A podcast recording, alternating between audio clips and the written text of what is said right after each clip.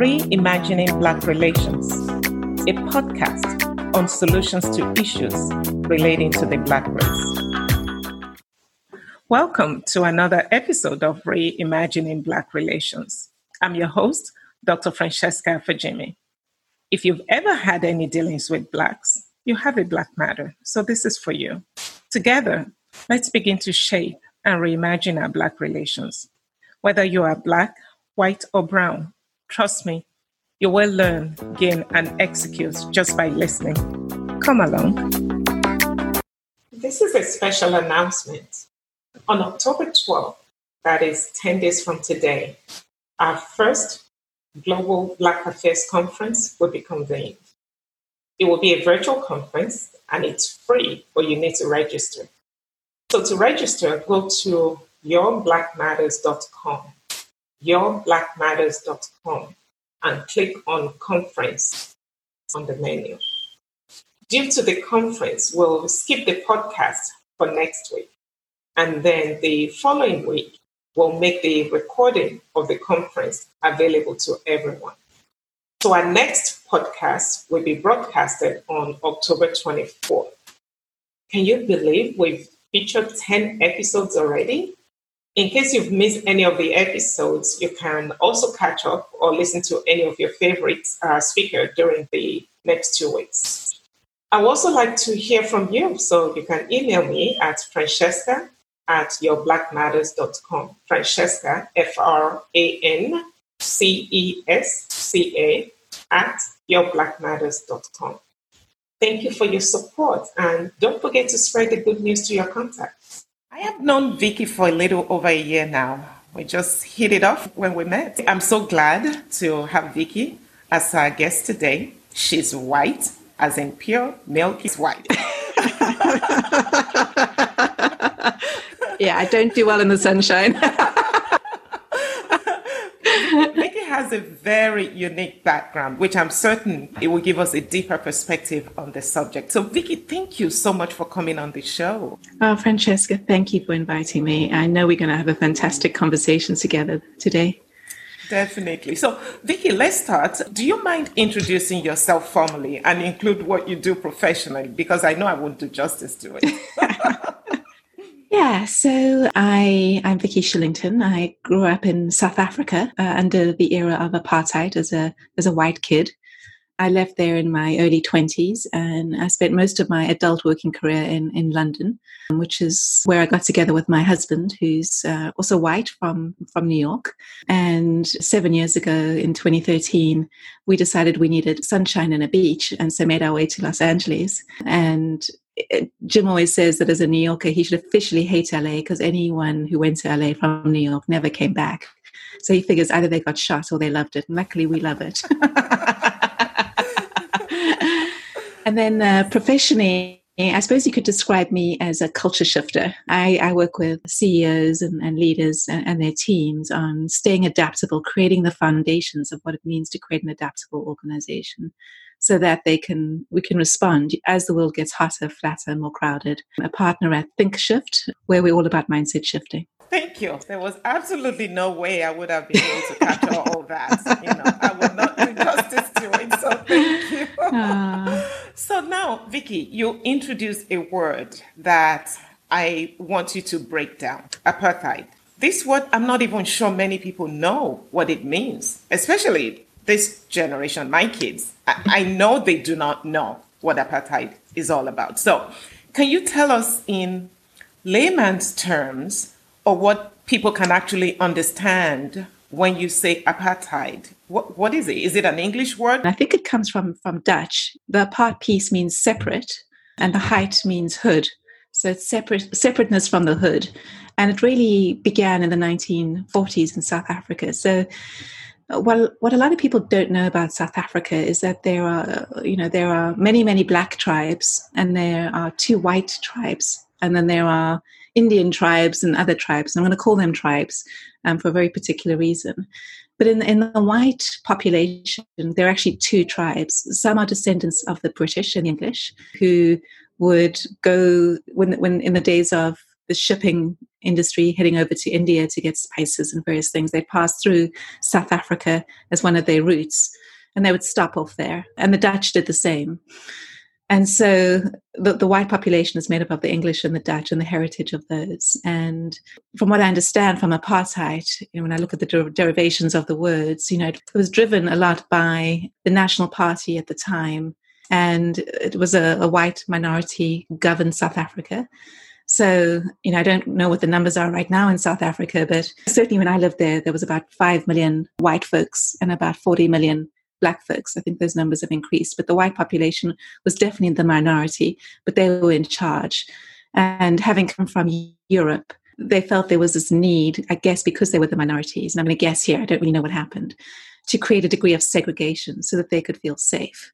So in the US, we had slavery, and it wasn't set up like that, but it was definitely an apart, apartness, which is what, what it practically meant is there were beaches for whites, and then there were beaches for non whites. There were restrooms for whites and there were restrooms for non whites. There were schools for whites, not very many schools for non whites. So it was definitely, talk about white privilege, it was definitely, you know, it was definitely a white privilege. So, and the, the apartheid was law, if you were non-white, you had to carry what they called a pass book. It was like your identity document. You'd be stopped in the streets. You had to have your you know, your document um, to share, show where you were and why you were there. What that meant was that because there wasn't the access to education and, and you know the different things we consider very normal, that the way of providing income for folks had to be through white folks helping out black folks if they could choose. But this meant it was very menial type jobs. It was black folks taking up cleaning jobs in the homes or gardening or, you know, whatever it might be. But a, a, lot of white folks would do that. They would do their piece. You know, if they weren't part of the system and didn't believe in it, they tried their best to help those around them and they would take them into their homes and they'd be living quarters. I know when, when I grew up with a fairly middle class family. My dad was an electrical engineer at the city council. But because we were white, I recognized that when I moved to the UK. I was like, oh God, if I'd grown up in the UK, I'd be very low to middle class, probably somewhere in Sheffield, as opposed to in the upper echelons of London somewhere. you know, it wouldn't, in the nice neighborhoods, it wouldn't have been that kind of living at all. But because we were whites, we, we were very privileged. So we had property here. It was about half an acre, three quarters of an acre. You know, we had living quarters for uh, our cleaner and gardener. And so we, lived a very privileged life, even though materially we didn't have a huge amount. So for us, takeout would be a treat for our birthdays. You know, we didn't have a lot of financial wealth, but, but just the day to day, because of the way the system was set up, you knew you were, as a quote, wealthy. That's what it meant practically. And, and between the whites, there was also that, that segregation, and even between the blacks. So everybody was segregated because it's a large country. Not large compared to the US, but certainly large compared to Europe. And what it meant was I never actually came across a white Afrikaans speaking South African until I moved to London. So not only was I segregated from black folks and Indian folks, I also was segregated from other white folks. So you literally grew up in your little bubble, not knowing how everybody else grew up or what they were going through. And I recently read Trevor Noah's book, Born a Crime, and it was it was eye opening to me that you know his book is not written from pity or woe be me or anything like that. It was just factual and in his very funny way of writing as he does when he speaks. But it was eye opening to be like, oh, that's what it's like to grow up on the other side. I just just have no idea. And I think that's the challenge when you're segregated, you just have no idea. Yeah, absolutely. So, Vicky, when you were describing the law in South Africa during the period of apartheid, and you were saying the whites have separate schools, black have separate schools, even though not that many, separate restaurants and all that. You know what was coming to my mind? The time of slavery in the United States. Yeah. Right? Yeah. It was slavery, at least yeah. in the United States. What you just described was slavery. Don't you think? Yeah. Yeah. I mean, it wasn't, it wasn't black folks working for white folks in that way for no money, you know, but they, but they were in a degree because they weren't earning very much money, you know, so it was a different, it probably felt like a more pleasant form of slavery. But in terms of oppression and everything else, 100%, you know, okay, they might be free, they, they don't have to be anywhere and work for anyone, they're, they're not owned by anyone. But in terms of their potential, their opportunities, you know, it, it, was as bad as slavery because there wasn't much. I actually am looking at it a little bit differently, even though you mentioned that they weren't owned by anyone. But I think all those 40 million blacks were actually owned by the 5 million whites. Collective ownership. That's Yeah. what it was, not individual ownership, but it was Yeah. a collective ownership just based on the system, the way the system was set up, right? I think you're right. I think you're right. pretty interesting to to uh, draw that correlation as well because I never Yeah. I never looked at it that way. So as you yeah, go ahead, Vicky. You wanted to say something? You know what I loved about Trevor Noah's book is, you know, it's called Born a Crime. Interracial relationships were not were, were illegal.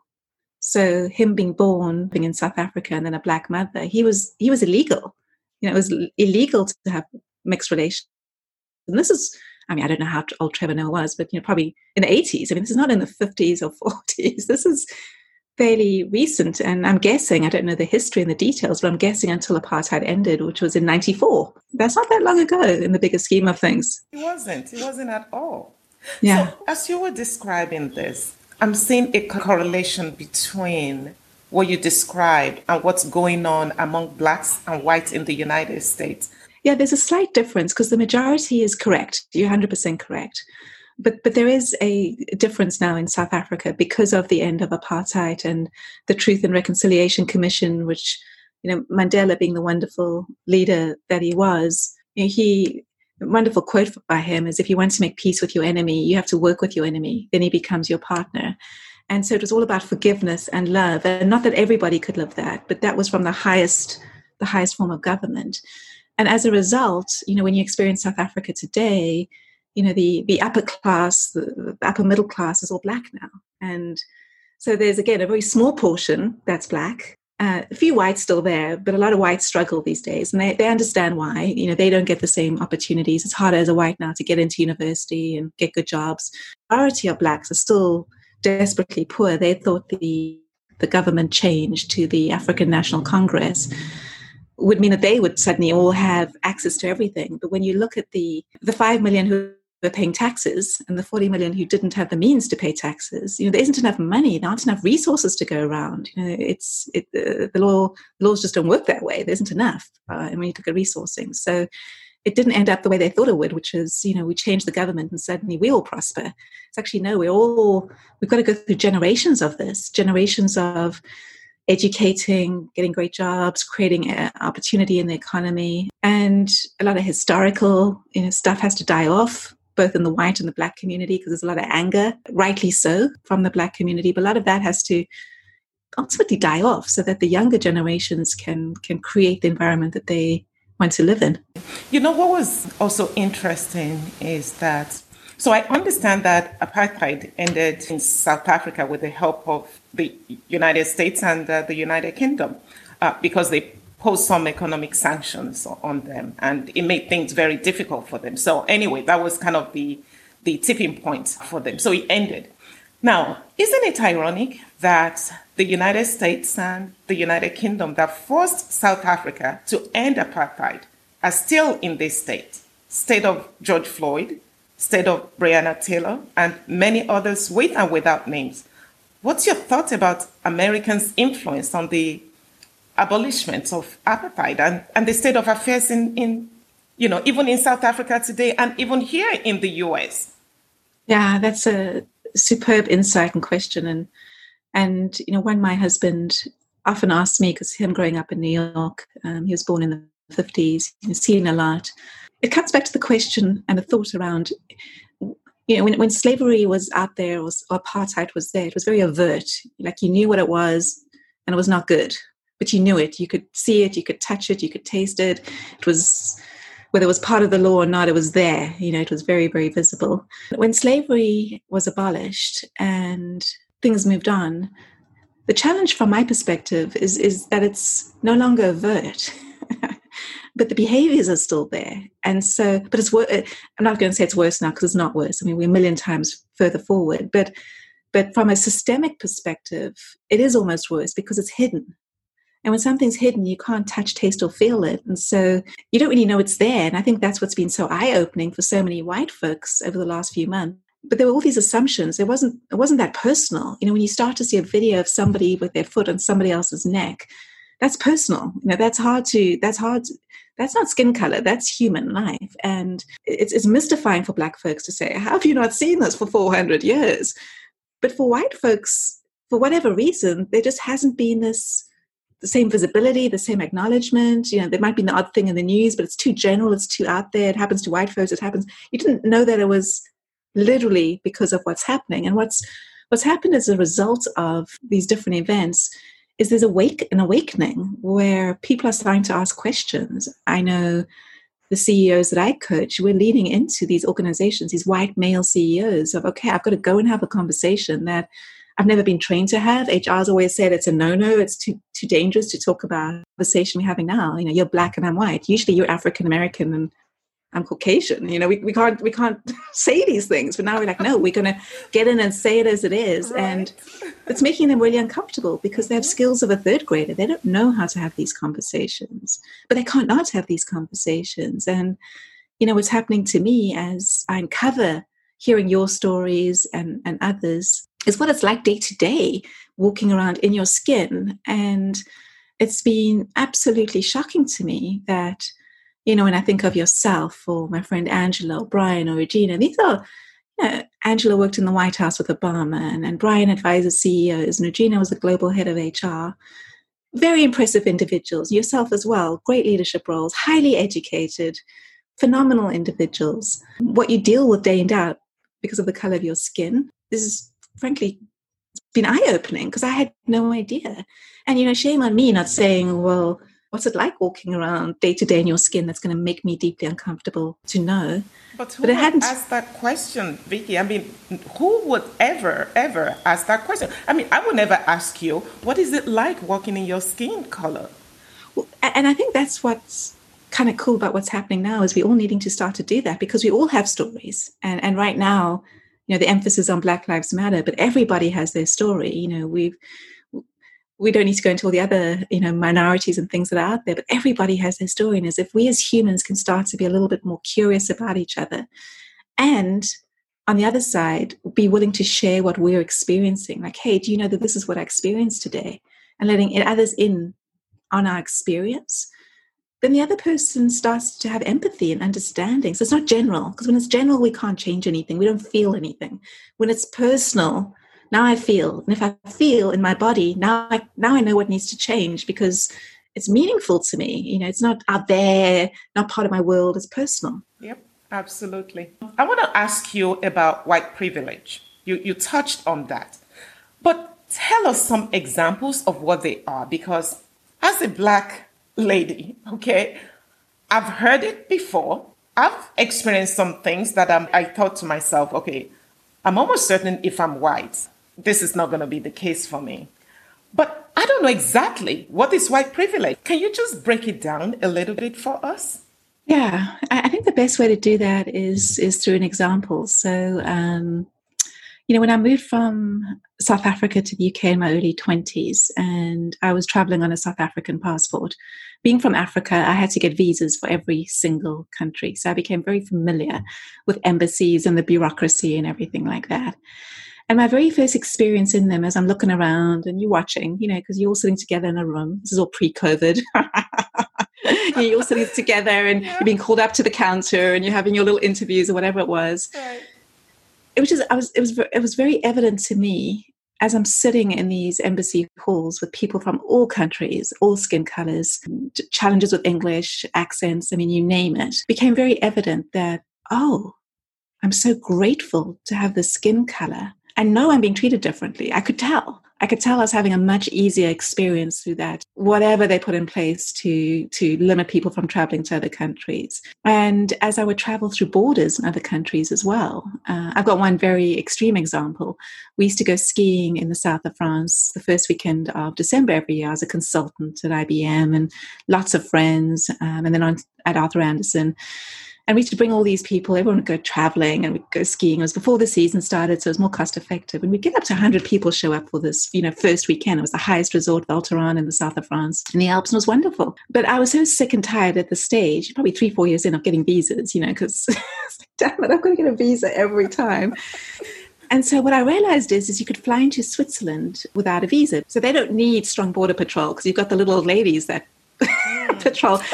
and and the Mossad will say that one of their only operations that ever got blown up was through the little ladies, you know, watching people wow. come in and out of the house and like calling up like who's who's in and out of that house.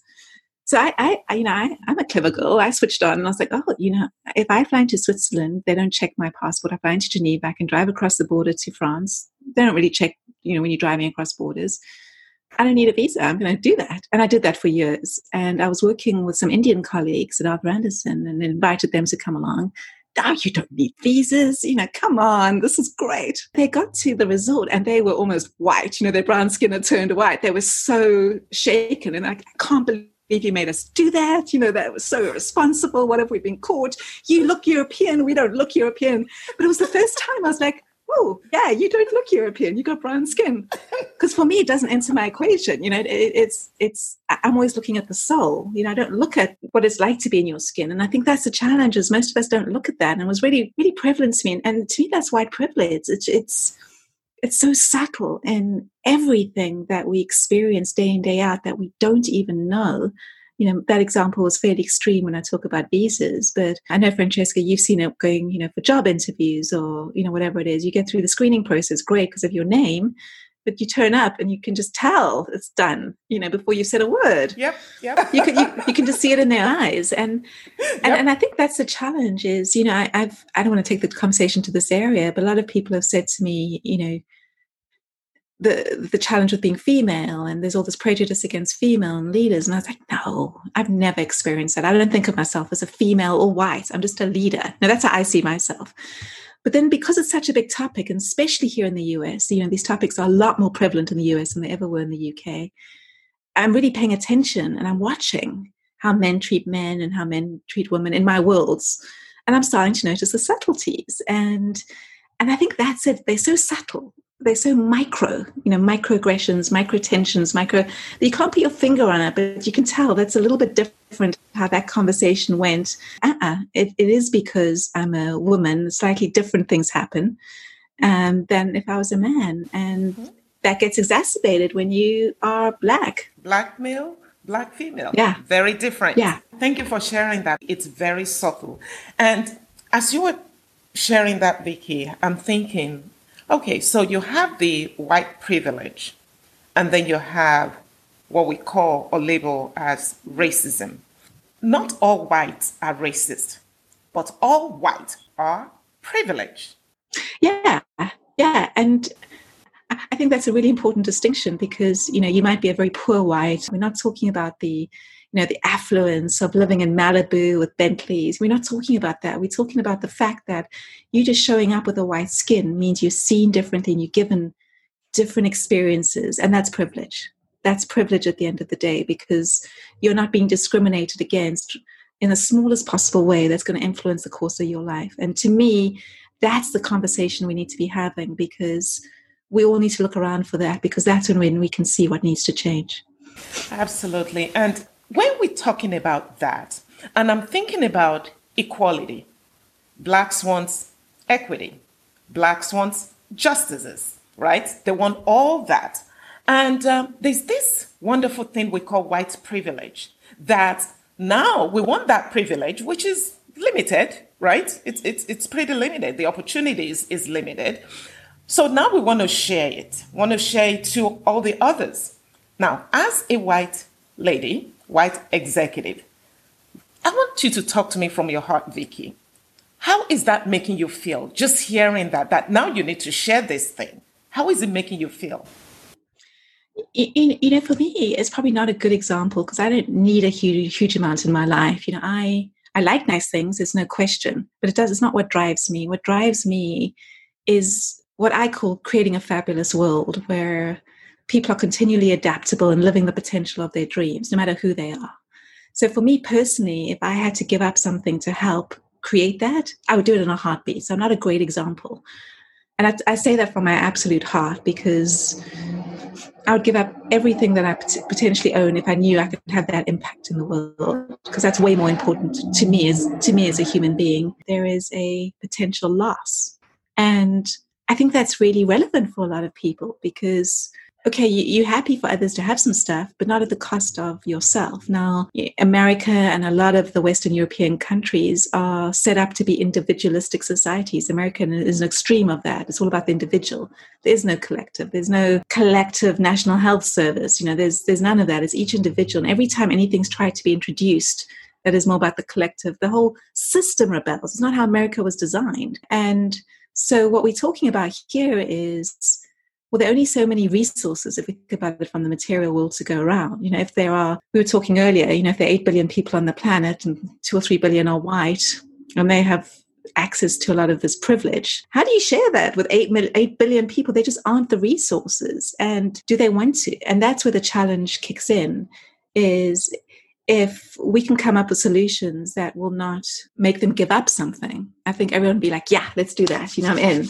But as soon as it's a, a hey, let me give up something, we go back to square one because very few people truly want to give up something. And even for me, for my heart, you know, I'm not going to do it for best endeavors. Someone has to guarantee me that if I give up everything, it's going to create the change that I want. And if it does, then I'll happily do it. But if it's just oh, do it to help this and that, I'll be like, well, it's not big enough. It has to be big enough for me to want to do that it's almost righting the wrongs from the past in some small way, in whatever way that can be that each person's trying to do. And I was telling you earlier that you know my dad was a electrical engineer um, at the Johannesburg City Council, and he watched the security guard who looked after the cars become the CEO.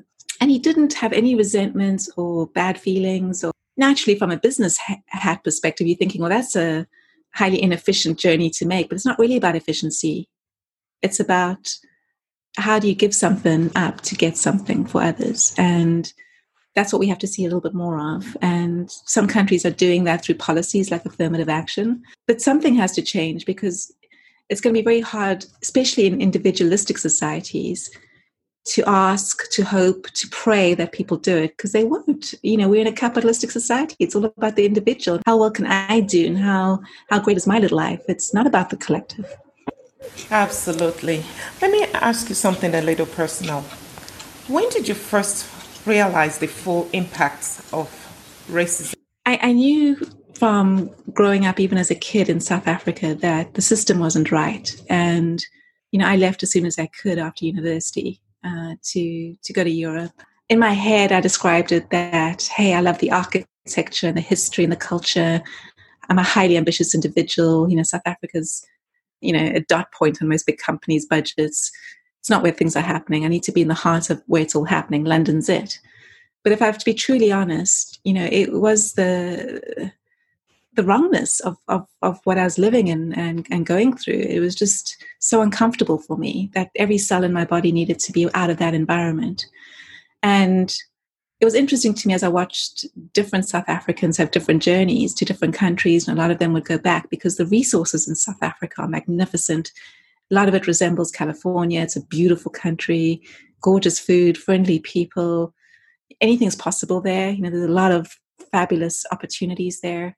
But for me, I would rather live in a, and the homes are big, there's space like America. You know, I'd rather live in a small, um, wet, grey, England, where I could walk down the street and feel safe and things, you know, I was living next to, right? I was living next to a Jamaican and, you know, I, my colleagues were Indian and, you know, you name it. I'd rather live in that society where, whether it was equal or not, I don't know, but it felt a lot more equal than what I'd grown up, um, to being a lot more safe than what I'd grown up. I just needed to be in that environment that was much better for my soul. And that fight or flight of growing up in that environment uh, my whole life stayed with me till about a year ago when I worked with a healer to get rid of that in my body. I could feel it leaving my body and realizing how, how deeply traumatized I was growing up in that environment as even a privileged one, just knowing at the cellular level, just, just wrong. And so, but, but to be honest, for me, I only really started to understand all of this, and I'm only dipping my toe in in the last few months, and that's weird. As someone who changes organizations for a living, lived in so many countries, have so many wonderful friends. But it's as I hearing your story and Brian's story and Angela's story and Regina's stories. And it hurt me deeply in hearing your stories, how you worry about your sons and your little grandson we talked about. And and whew, yeah, it's it's just inconceivable to me that that's what you, you live through. And it's embarrassing to me to not even know that that was going on, and I have never even thought to ask. And these are my friends that I had no idea that this was. yeah, this was the experience. You. Yeah, yeah. Thank you, thank you, Vicky, for you know really going deep and um, expressing your thoughts uh, on this subject. It is very emotional, Vicky, because blacks live through this every single day. It's it's a lifetime, and you know the the interesting part of this is that many blacks, even the privileged blacks, every single one of them, they live through this.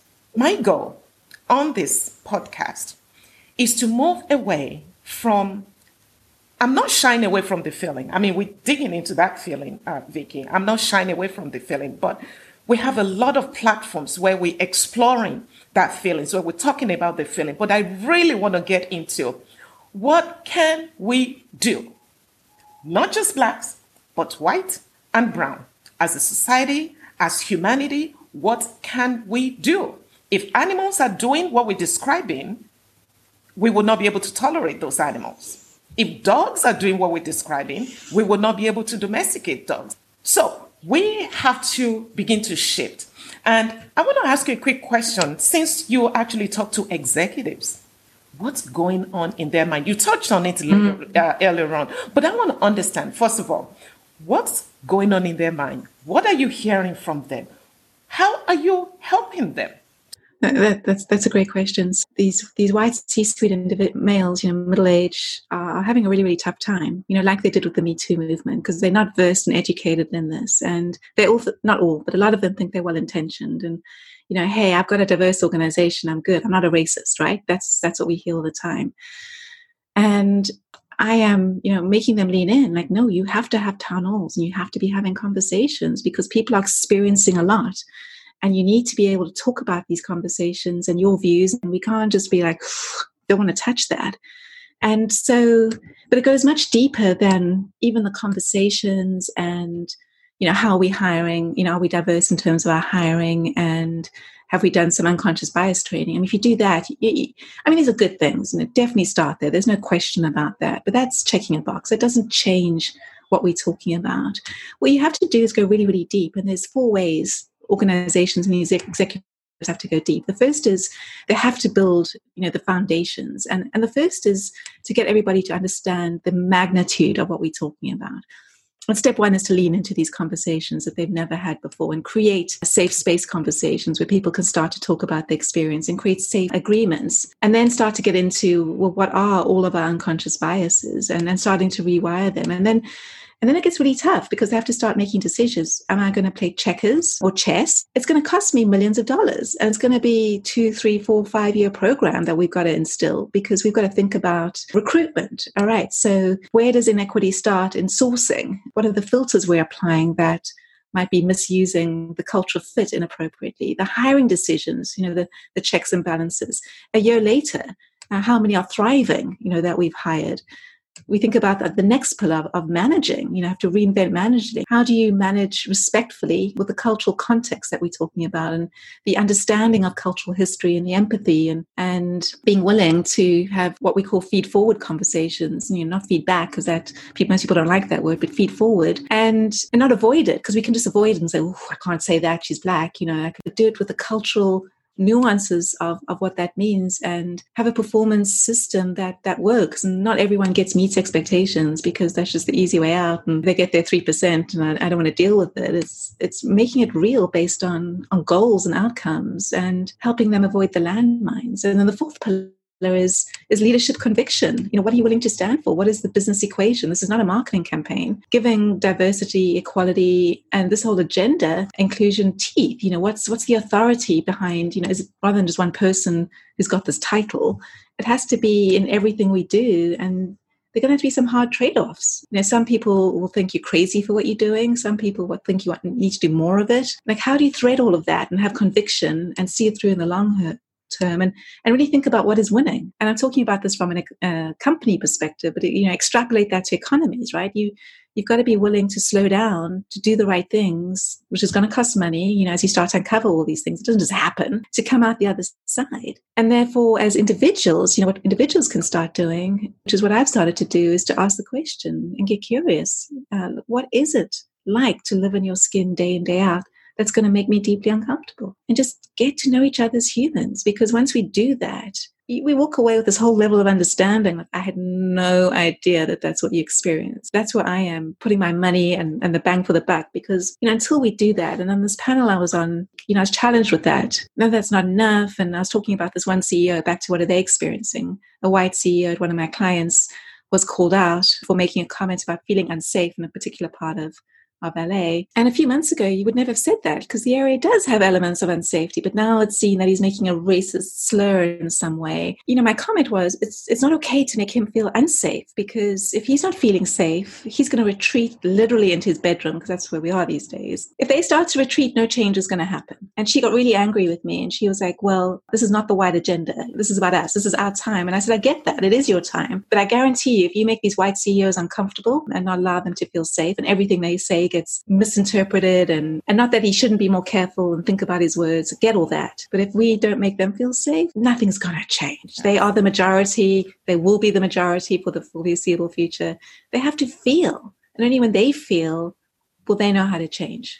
So that's a lot. I gave you a lot there. I really appreciate that thought process. So you brought in the stakeholders and the fact that they need to feel safe about the decisions they're making. And the fact that they, they need to understand the ROI, the return on investment, is not just in the near term or the short term, but this is more of a strategic move for the sustainability of their organizations, uh, in, even into the longer term. More so, the world is becoming very close, and the marketplace is beyond a physical location, right? Uh, businesses need to look beyond their shores um, that's a great insight, and I appreciate that, Vicky. So, Vicky, I have a personal request for you. Can you speak to the soul of our Black listeners, considering where they've been, where they are right now, and what could potentially happen if we keep the status quo? Hmm.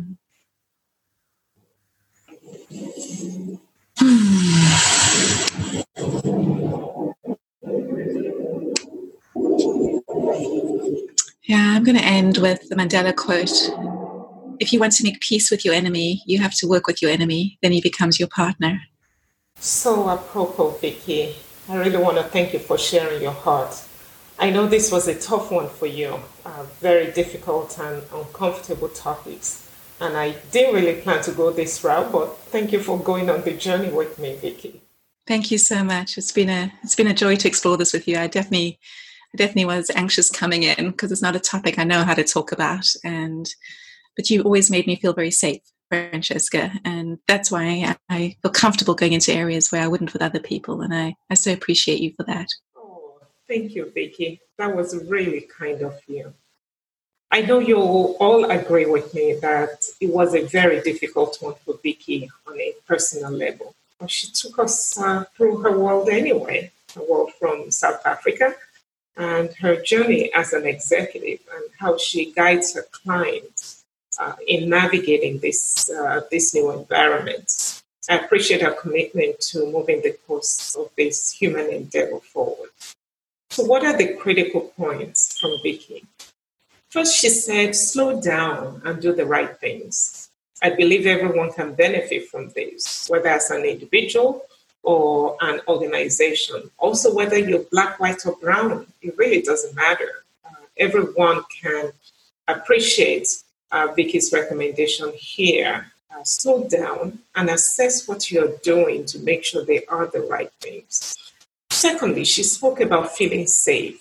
She suggested that you need to make the executives feel safe so that they don't retreat and wait it out. If they feel unsafe or attacked, nothing is going to change. So let's uh, make them feel safe. And uh, thirdly, and finally, be curious and ask questions. She says she's doing the same thing herself, asking those uh, very difficult questions you ordinarily would take for granted. Vicky, thank you for your contribution to the history we are making together. I'm excited to be a part of it with you. God bless you and your family. To all our listeners, may God bless you as well. And may the Lord bless the United States of America. See you next time. Bye bye.